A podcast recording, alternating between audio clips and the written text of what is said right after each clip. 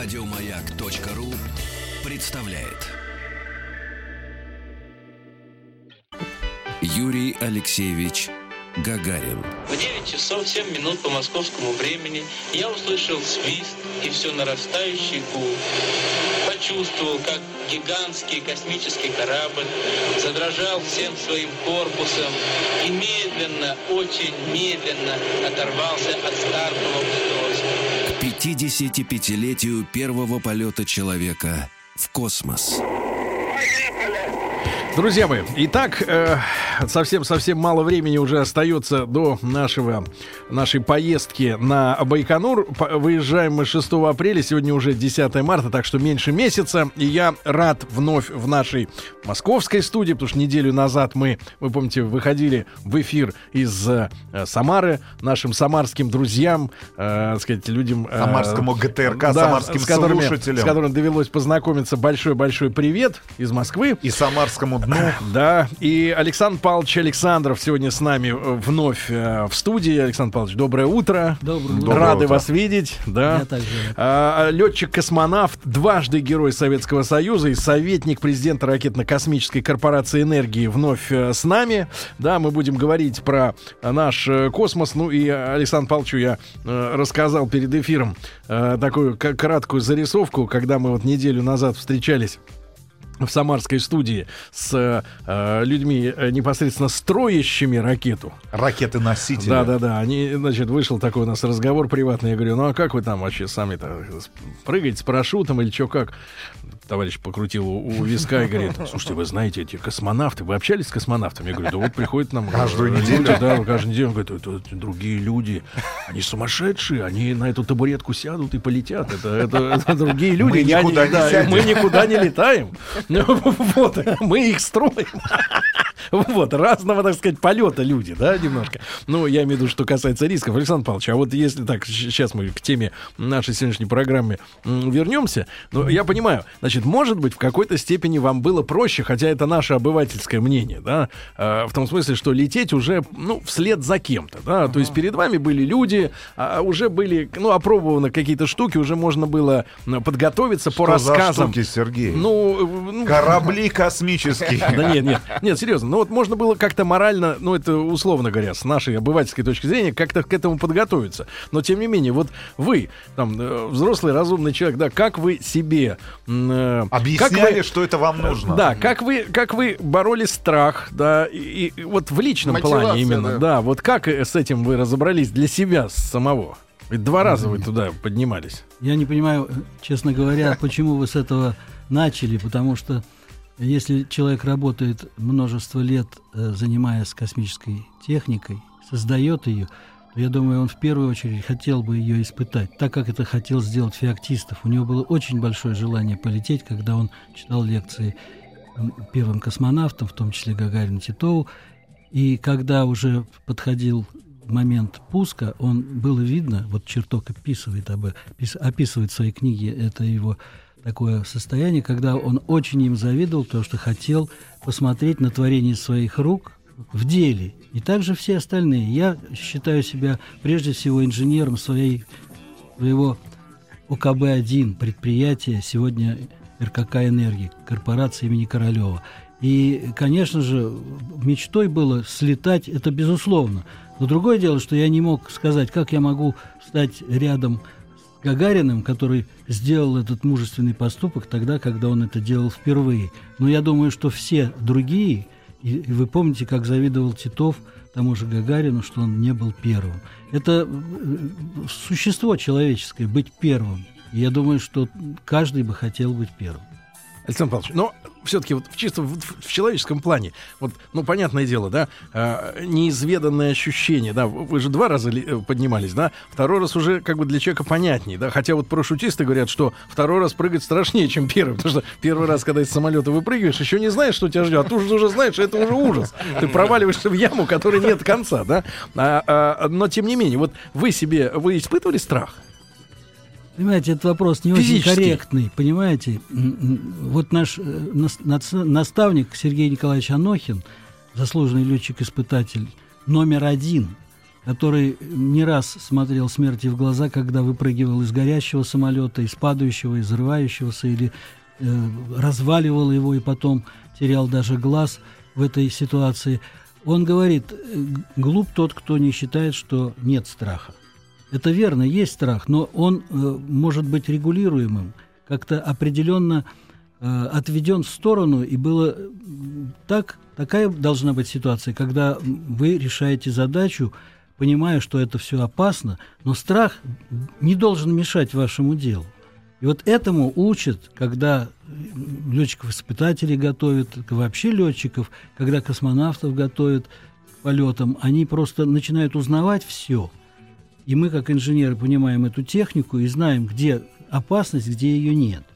И можно, конечно, ошибиться и найти там опасность, где ее и не ожидал. Это верно. Но, с другой стороны, подготовка, вот как информ, информированный человек, это уже половина дела, правильно? Потому что сделать можно тогда, когда ты хорошо знаешь, что делается, что надо делать. И могут быть неожиданности. Вот здесь нужно не терять самообладание, вот здесь может появиться страх. Ну, в процессе подготовки самого космонавта сегодня же будем говорить как раз о том, как Юрий Алексеевич Гагарин, да, готовился. А вчера был день рождения. День рождения. Еще раз поздравляем нас всех в первую очередь. Э, э, и вас как современника и человека, который, ну вот, побывал в космосе, что на самом деле дано, как мне кажется, немногим. Я уж не знаю, о чем сегодня мечтают мальчишки, но на самом не, деле... Несмотря на происки вашего любимца Алана Маска. Да, потому что я могу о себе рассказать историю, потому что даже а, несмотря на то, Сейчас что выяснится, я... что в школе да космонавтов нет, учился. Нет, несмотря на то, что я родился в очень далеком от Москвы, от звездного городка городе Курган-Тюбе, наш класс... а, Носил имя? Носил имя, да, летчика-космонавта Демина. И мы несколько раз бывали в Звездном городке, потому что эта идея вообще космических полетов э, э, этими, этими По героями... бы- да нет, на самом деле с реальными поездками. И эти, э, этой идеей были увлечены всем. А вот все-таки с точки зрения вашей, как человека, в процессе подготовки а, к, а, к вот космическому полету, самый сложный этап, который а, вынужден проходить там летчик-испытатель, летчик-космонавт будущий. Сам, самое тяжелое. Я думаю, что здесь мо- может быть две точки зрения. Одно дело пройти все экзамены без э, замечаний, другое дело чисто физически, как вы говорите, где бы- было больше всего труднее, опаснее и так далее. Я думаю, что большинство опасается вот этих вот накладок, когда они проходят сдачу экзамена, и можно срезаться и уйти в хвост очереди в космос, ну так, грубо говоря, очереди. А можно просто пройти все то, что действительно трудно, и это испытание, прежде всего, это физиологические испытания самые трудные. Это медицина, где вас будут крутить на перегрузке 8-10 э, единиц перегрузок. И это надо пройти как бы с честью, то есть уметь бороться с этой нагрузкой и не, не дать повод медикам вас списать. Вот это вот, э, по-моему, важнее и труднее всего. А в самих тренировках все понятно, все ясно, что надо делать. Вас научат, вам покажут. Ну, чисто физически для всех нас, я уверен, скажет каждый, что самые трудные тренировки это а, покидание корабля, то есть Под капсулы, водой? на воде. Мгм. Вот когда вы на воде, вы в скафандре, вам нужно, значит, в этом объеме втроем раздеться, переодеться, надеть новую сухую одежду, скафандр снять, одеть все сухое, если- Самому. особенно если холодно, значит, вы одеваете все шерстяное, вплоть до унтят, и одеть сверху гидрокостюм, и после того выброситься за борт для того, чтобы потом ожидать помощи. Вот это, вот, по-моему, самое большое трудное испытание, а наиболее такой жесткое жесткий подход к новобранцам, у меня такого не было, но к новобранцам Крещение это такое? когда крещение, когда на палубе в жару 30 градусов сажают в этот корабль и заставляют делать то же самое. Когда вы там почти не имеете воздуха, вентиляция слабая в корабле, поэтому все нагрето, все перегрето, а вы там тремя, десятью пот- потами, потами сходите и, и сходите и выходите оттуда весь выжатый. Александр Павлович, а вот такая маленькая деталь, которая сегодняшней публике, да, м, современной, да, даже нам, наверное, м, уже людям э, разными там законами, правилами поведения, которые меняются потихоньку, да, в общественных местах бросается в глаза. Я вчера фотографию буквально опубликовал э, Юрий Алексеевич, где он в э, свитере наши э, с клюшкой около автобуса стоит. Ну, одна из таких популярных. А в руке у него папироска. Сигаретка. И сегодня, да, вот если ты говоришь космонавт, да он не то что сигаретка, да он от запаха водки бежит, э, значит, это самое, и космос. весь стерильный прямо, да, и микробов на нем нет, да, вообще в принципе. А тогда вот э, э, это отношение к тому, что человек здоров. Действительно, курение не, не влияло, по мнению медиков, на здоровье. Есть такое выражение «практически здоров». А, То есть здоровых людей нет, есть недообследованные, так у нас говорили. Поэтому э, сейчас э, действительно а, диагностика настолько высоко поднялась, что скрыть вообще ничего невозможно. но действительно, сегодня курильщик не может быть космонавтом. Нет, это не, не совсем так. Дело в том, что это люди, это нормальные люди, которые э, так же, как и вы в детстве могли покуривать, некоторые э, ушли от этой привычки, другие остались ей верны, что ли. Вы курите? И я нет. И дело в том, что со мной рядом был товарищ, который курил всю жизнь, Беломор, и ему сказали врачи, не надо бросать, потому что это будет переворот для организма, и вам излишние эмоции физиологически Стресс. не нужны, стрессы. Поэтому он продолжал курить и до полета, и так и курил. И в космосе. Ну, при- ну, в А, космосе. что- нет, что нет, он а в делал? космосе он выходил в космос и курил на улице, как, и- как и Нет, принято. Один мой товарищ сказал, ну, в тюрьме же вот можно просидеть и не курить. То есть, вот, допустим, вас А. посадили и не дают курева. Здесь же тоже можно. Ну, то есть, все можно. Человек э, Ну сколько он пробыл такое там существо, что он в- может в космосе? Несколько сотен Полгода. дней? Две- 150 дней. Ужас. по 60. Хорошо, Да, Александр Павлович, ну тогда э, вернемся, да, вернее, перейдем к нашей теме, да. Мы все-таки сегодня будем говорить о подготовке Юрия Алексеевича к полету в космос. И, насколько я понимаю, мы вот в прошлый раз затрагивали темы, может быть, скажем так, э, в современных терминах, если говорить, блестящего советского ну, такого пиара и маркетинга, да, когда человек такой красивый, открытый, да, с такой улыбкой, естественный, да, стал космонавтом номер один. И я, я вижу в этом огромное достижение. Я не знаю, произошло ли это случайно, или так сложились звезды, да, там, или действительно проведена такая работа в ЦК партии, грубо говоря, выберем вот внешность вот такую первому космонавту, да, ну вот, но это блестящая работа, с сегодняшней точки зрения, это, ну вот, идеальный, да, вариант космонавта, потому что он, он и офицер, и красавец, и... Все проще, гораздо проще. Э, в 50 1999 году было постановление принято э, Центральным комитетом партии и Советом министров о том, что будет строиться э, специально для обороны спутники, ну, сегодня открытым текстом шпионы, э, радиосистемы для того, чтобы заниматься и разведкой, и передачей информации по космосу. И Королев сумел туда вписать нормальные слова, в том числе для пилотирования человеком. Мгм. И это сыграло решающую роль, когда в 1959 году было принято решение, да, действительно, начинать надо и с человеком работать. И тогда решением, э, приказом министра обороны были объявлены отборы в различных частях нашего большого Советского Союза авиационных. Было решено, что нужно отбирать летчиков ВВС, и были назначены комиссии для отбора таких ребят. Но они- эти люди были лимитированы, да, я имею в виду ограничены там, я понимаю, весом, да, Ну, ростом, тогда массой. смотрели, да, конечно, были параметры. Сегодня они э, далеко не такие, как были тогда. Вот но самый высокий сегодня сколько может полететь Два метра. Может? Да, И его ничто не сдерживает. ничего не сделали. Возраст. Возраст сегодня тоже очень вправо ушел. Пока вы здоровы, вам разрешат летать. то есть у нас есть еще быть, шанс отправиться Рустам, как девочка Нет, у нас спрашивает. есть Следующий вопрос, а зарплата? Нет, есть ограничения, допустим, вот 35 лет для отбора в первый раз. Но если вы слетали, и вы можете в 60 Жаль, лет полететь, не полетим пожалуйста. уже. Да. То есть первый полет до 30? До 35 Первый. сегодня, да. Ну, тогда было более жестко. И тогда действительно рост не более там 100 А чем был 70. обусловлен рост? А это только габаритами кабины. Только габаритами кресла. И нужно было лежа. иметь э, длину спины не более э, чем 90 сантиметров. Ну-ка, Владик, давай померим От тебя. копчика до макушки. Я подхожу. Но не Будьте добры, метр в студию.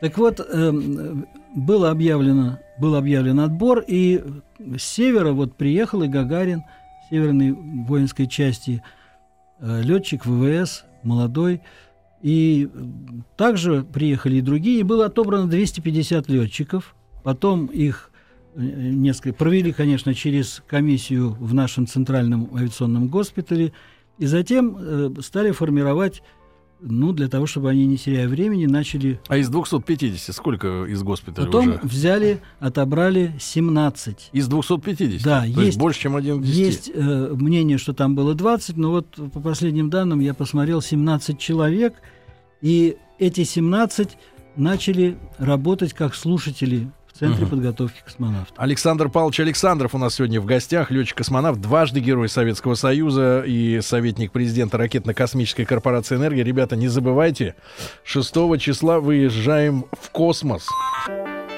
Юрий Алексеевич Гагарин. Было что это состояние продлится недолго, пока корабль наберет необходимую скорость и выйдет на орбиту вокруг Земли. К 55-летию первого полета человека в космос. Друзья мои, итак, 6 апреля наша экспедиция наконец стартует из Москвы. По пути э, к нам можно будет присоединиться и на своих автомобилях, но об этом во всем мы уже договоримся, да, Э, начиная с пятницы э, мы будем с вами уже плотно достаточно работать, каждую неделю отбирать человека в наш автомобиль, в наш экипаж, да, вот, ну, а желающие смогут присоединиться на своих транспортных средствах. Вот, но об этом мы подробно вам в начале следующего часа расскажем. Александр Павлович Александров, э, летчик-космонавт, дважды Герой Советского Союза и советник президента ракетно-космической корпорации «Энергия». Мы сегодня в третий раз, э, в третий раз э, с Александром Павловичем встречаемся в студии в прямом эфире. Вы можете, кстати, задавать вопросы. То, что, может быть, у вас осталось без ответа, да, какие-то вещи относительно подготовки Юрия Алексеевича к полету в космос. И мы уже там э, две недели назад говорили об отборе, да, космонавтов. Сегодня об этом говорим. И вот, э, Александр Павлович, а что касается вот дублеров, да, космонавтов. Э, ну, мы из фильмов, там, из документальных, из художественных понимаем, что человек все-таки, под, ну, все может произойти, да, давление скакнуть, температура, а поэтому нужно, чтобы был, ну, э, человек подготовленный в той же самой степени, да, э, и готовый заменить. А в чем тогда отличие между основным космонавтом и дублером? Почему один из них становится, э, ну, так сказать, номером один, а второй вот именно его страхует? Дело в том, что э, в случае с Гагарином э, еще до проведения государственной комиссии, на которой все это было объявлено, а их было три так- таких комиссий. Первая вот такая закрытая была, на которой уже было определено э, путем опроса всех специалистов и руководителей, которые были из Совета главных, и те, кто руководили подготовкой тогда, в том числе и руководитель центра, который в 1959 году еще не был готов, но в Москве уже была э, сформирована группа, о которой я говорил, 17 человек. Она находилась в Москве около центрального аэро- аэродрома в Москве, около Динамо, на Динамо. И они проходили здесь подготовку и разъезжали по предприятиям и на другие ОКБ для того, чтобы пройти подготовку на технике. Так вот, э, эта комиссия государственная, она уже приняла решение по вот такому отбору, собственно, мнений, что первым надо направлять Гагарина, его дублером будет Титов, и третьим, кто был в этой команде, был Нелюбов. Это, значит, я вам скажу предысторию такую, что после 17 человек 6 человек нужно было отобрать для полета первого полета. И по случаю того, что все-таки снаряжение было не на всех готово на 6 человек, на шестерых, и другие вещи тоже нужно было ограничивать, то ограничили, нужно было выбрать трех. Вот выбрали трех. При этом э, должен сказать, что в шестерке в этой также происходили э, такие события, как замена космонавтов. Например, вначале были отобраны Гагарин, Титов, Николаев, Попович и Карташов Варламов. И потом, по определенным причинам, Карташов очень э, был талантливым человеком, очень сильно готовился и, можно сказать, сорвал себя. Нервно? медики- Нет, медицинский. И он на центрифуге получил кровоизлияние некоторые мелкие, О. на что медики обратили внимание, потом отстранили его и в конце концов списали через год. Второй э, Варламов, он просто нырнул не, не в то место на реке и повредил себе позвоночник. Нырнул, Два человека нырнул, отдыхая. в воду, в воду, да. Отдыхая? Ну да, занимаясь там спортом, они также и купались, и он нырнул вот с берега. И этих двоих пришлось менять на Нелюбова и Быковского. Ага. так вот шестерка теперь была возобновлена в таком составе. И вот первая тройка э, Нелюбов, Гагарин, Титов, они были выбраны, и потом остались Гагарин, Титов, и это дальше и предъявлялось во всех комиссиях, которые Мгм. проходили далее. А Королев на каком этапе вот подключился к отбору? Когда э, уже были отобраны вот эти 17 человек, было предложено посмотреть на этих ребят, он их пригласил, э, потом шестерку пригласил в цех, где стоял Восток, и с каждым из них побеседовал, посмотрел на них, потом принимал экзамены лично. Не только наши специалисты, но и Королев поговорил с каждым, принимая экзамены. И они сдавали экзамены очень успешно, и поэтому не было сомнений в том, что каждый бы мог исполнить, и Королев подчеркивал это, что каждый из вас еще и будет обязательно космонавтом, но надо кого-то выбрать первым. Но И- был ли жребий? Или Нет, он... жребия не было. Были просто мнения руководителей, того же Каманина, того же Королева, что вот по внешности, по чертам характера, Мгм. по, можно сказать, ну, харизме, не харизме, ну, по тому, как родину представлять, надо было найти человека, который бы это, с этим справился. И такая, может, нелепая вещь, что вот Германа, можно сказать, во многом отклонили из-за его имени, хотя отец э, назвал его Германом в честь э, пушкинского Германа, потому что э, в «Пиковой даме», помните Германа? Да. И это как тоже повлияло, понимаете? Хотя, в общем-то, шансы были равны. Но, тем не менее, выбрали Гагарина. Я помню, кстати, эпизод, э, по-моему, то ли в конце 70-х, то ли э, 80-х, вот на тему имени, да. Во-первых, вопрос, не предлагали ли Герману Титову э, поменять имя? Э, Да. А во-вторых, я помню, то ли болгарский был... э, Да, там был Там такой сменили момент. имя, из-за того, фамилию сменили человеку из-за того, что она была, ну, с, русского, с русской точки зрения неблаго, неблагозвучной, да, я так да, понимаю? это да? было, правильно, да, конечно.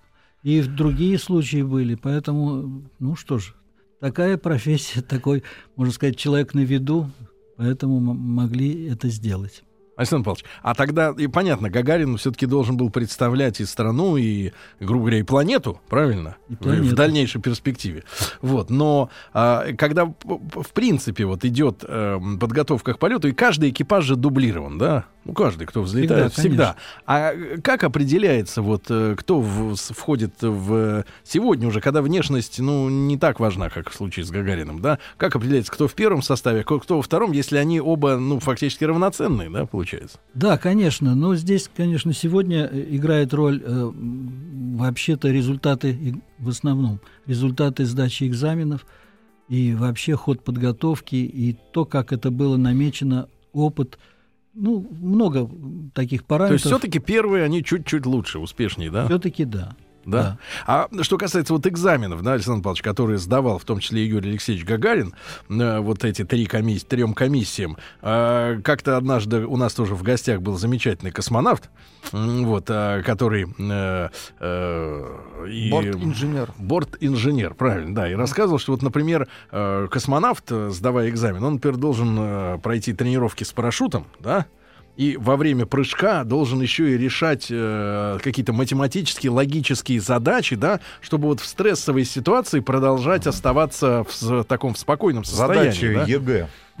Да-да-да, ну что-то типа того. А Гагарину приходилось вот так, э, вот именно во время прыжка, э, еще и умственную деятельность. поскольку корабль «Восток» был сделан таким образом, что выстреливало с кресла, Потом от кресла отделялся человек на высоте 4 километра. Это в случае эвакуации. Всегда, нет, штатно А. так. На 7 километрах отстреливался, отстреливалась крышка контейнера, ну, спускаемого Аппарата. аппарата.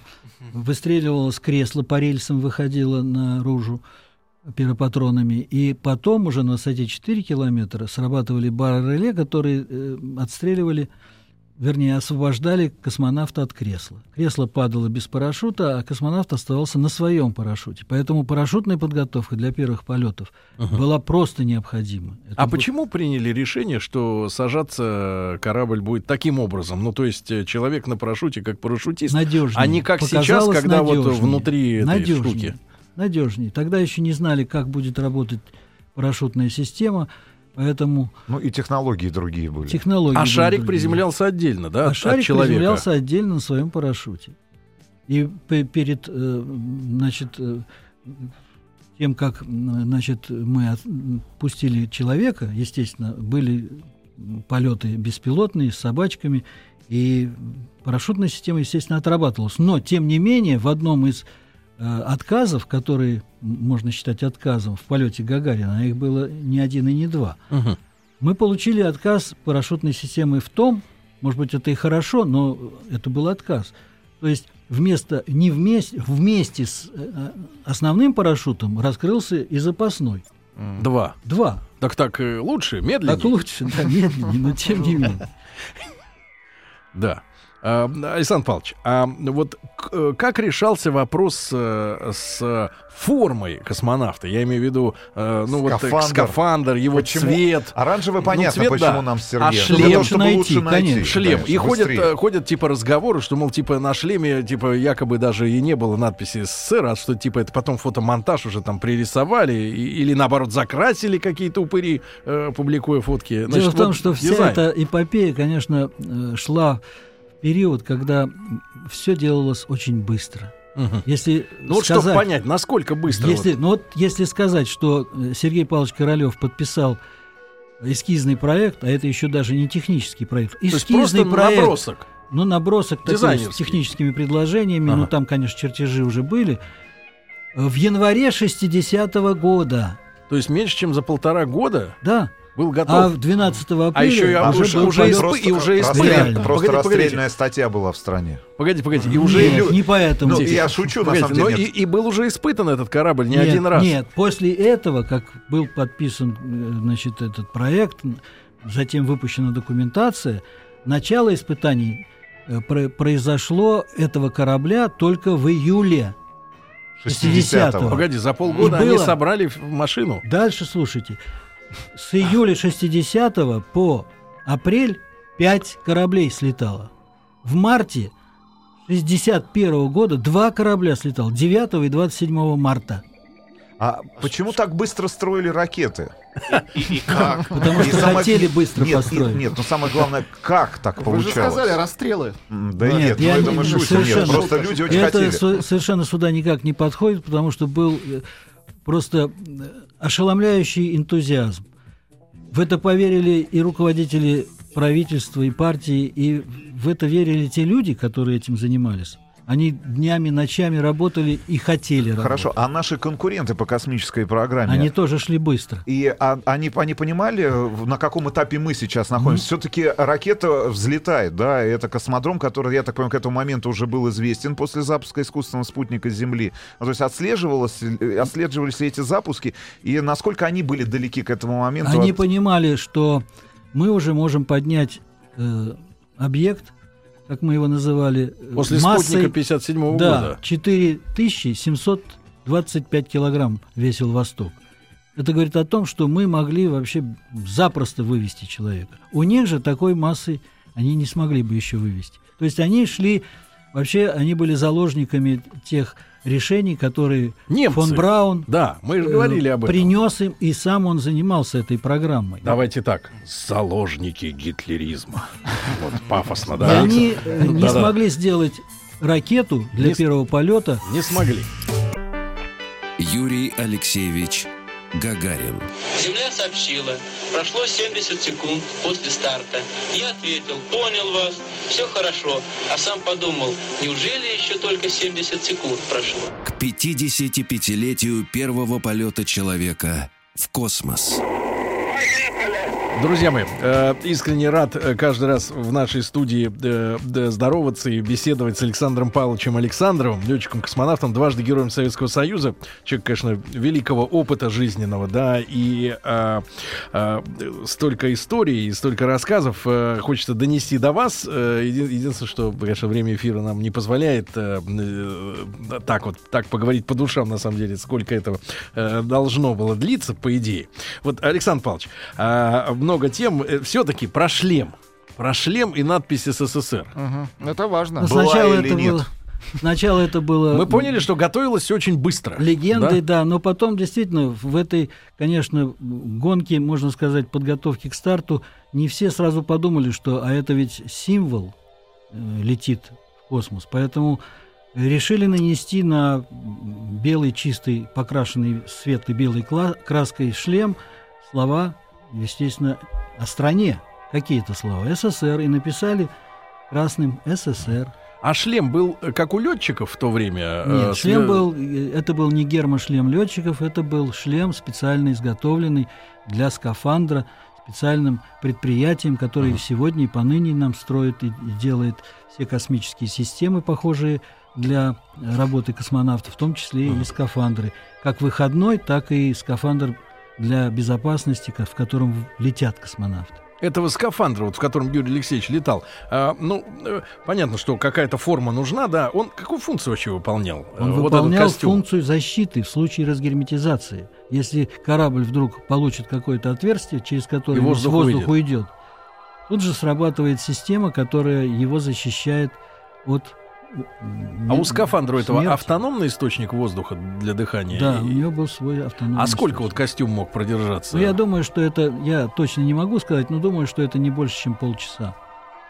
Юрий Потому что Алексеевич, весь-то полет, э, ну хотя бы, да, наверное, это не полчаса. Наверное, это вот на тот полет, что мы должны пройти. мы- Если вдруг разгерметизация наступила сразу в полет. Мы с Александром Павловичем вот коснулись очень интересной темы во время короткой рекламы, а именно то, что Юрий Алексеевич залетел в космос подальше чуток, чем надо было. Да. Только И- и, потому, там что... одна цифра, ребята. А на одну секунду, ну, это сбой какой-то, да, или неправильный расчет? Да, это э, Сбой. отказ, не- ну, такое повреждение системы, какой-то отказ в системе, радиосистеме, которая давала отсечку Мгм. двигателю. Двигатель И она проработал на одну секунду, одну секунду дольше. больше. И из-за этого Юрий Алексеевич взлетел. Забросили на высоту, я вам скажу, какая орбита была, 327 на 230 километров. То есть апогей 327, перигей 230. Это на сколько Вокруг километров Земли. выше, чем надо было бы, по идее? Ну, это было на 40 километров выше.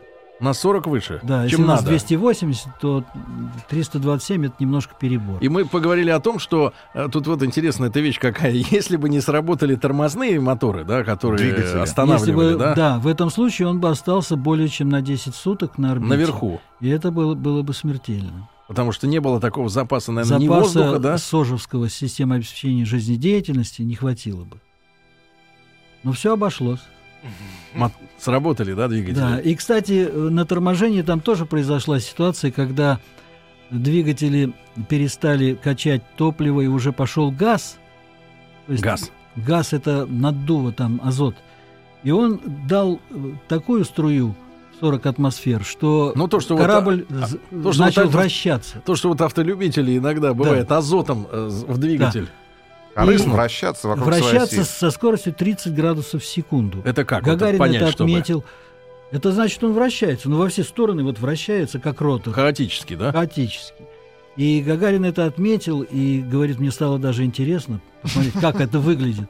Но он-то был в безопасности, потому что при входе в атмосферу там не имеет значения, в каком состоянии он проходит В каком положении? да? положении шар, эту атмосферу, его все равно прижимает достаточно серьезно, там больше 10 единиц было Мгм. перегрузка. Поэтому это одна из ситуаций. Я еще. вот что отметил, Александр Павлович, э, отметил американский какой-то фильм, смотрел, да, опять же, про космос, и заметил, что американские астронавты, они себя почему-то называют астронавтами, а не космонавтами, хотя ни до одной звезды они еще не долетели, даже до Солнца, вот. А они в блестящих, в блестящих костюмах, как будто они пожарные, входящие, значит, в пекло. А наш костюм, он матовый. А что, получается, на нашем корабле не такая температура была при спуске? Мы были уверены в системе жизнеобеспечения и терморегулирования, и нам не нужно было защищаться от этого. У американцев действительно проблемы Перегрев были был, да? с перегревом, поэтому они сделали их действительно. А у них до скольки температура доходила вот внутри этой ну, капсулы? я таких данных особенно Ну, не я но вот до смотрел, 50, реально, наверное. Не так давно это кино было. э, Ну, там, До да, действительно, человек 50. вышел оттуда как рак вареный. До 50, наверное. А у нас? У нас, я не помню, таких вообще высоких температур. У нас минус был. а вот Минус? Да. Серьезно? да. Хорошо. Это у Юрия это вот- Алексеевича? Это станционные уже А. сказки. Тут вопрос очень важный. Вы сказали, перед 12 апреля было два пуска в марте. Да. А как была определена дата вообще 12 апреля? Это тоже собиралась госкомиссия, государственная комиссия. Вообще решение было партии и правительства, опять же, которая поставила задачу приоритетной пуска человека, запуска человека в космос, и там были определены сроки. Апрель. Начало Не апреля. позже. Не позже. И, значит, когда уже собирались комиссии конкретно, которые смотрели на то, какая готовность корабля, ракеты, какая готовность э, человека к полету, и тогда была определена дата старта, была такая вилка, это 11-12 апреля. И было решено вот в эти, в, эти, в эти сроки запустить. А дальше уже технология подготовки к старту. Значит, 6 они прилетели на Байконур, э, на Байконур тогда назывался еще вы видите, ребята, а мы 6 будем выезжать из Москвы. Да. Повторяем путь Юрия Алексеевича Гагарина на Байконур. С задержкой. И там весь период пребывания был расписан, там и тренировки были, и заседания в комиссиях, и день отдыха у них был 9 числа.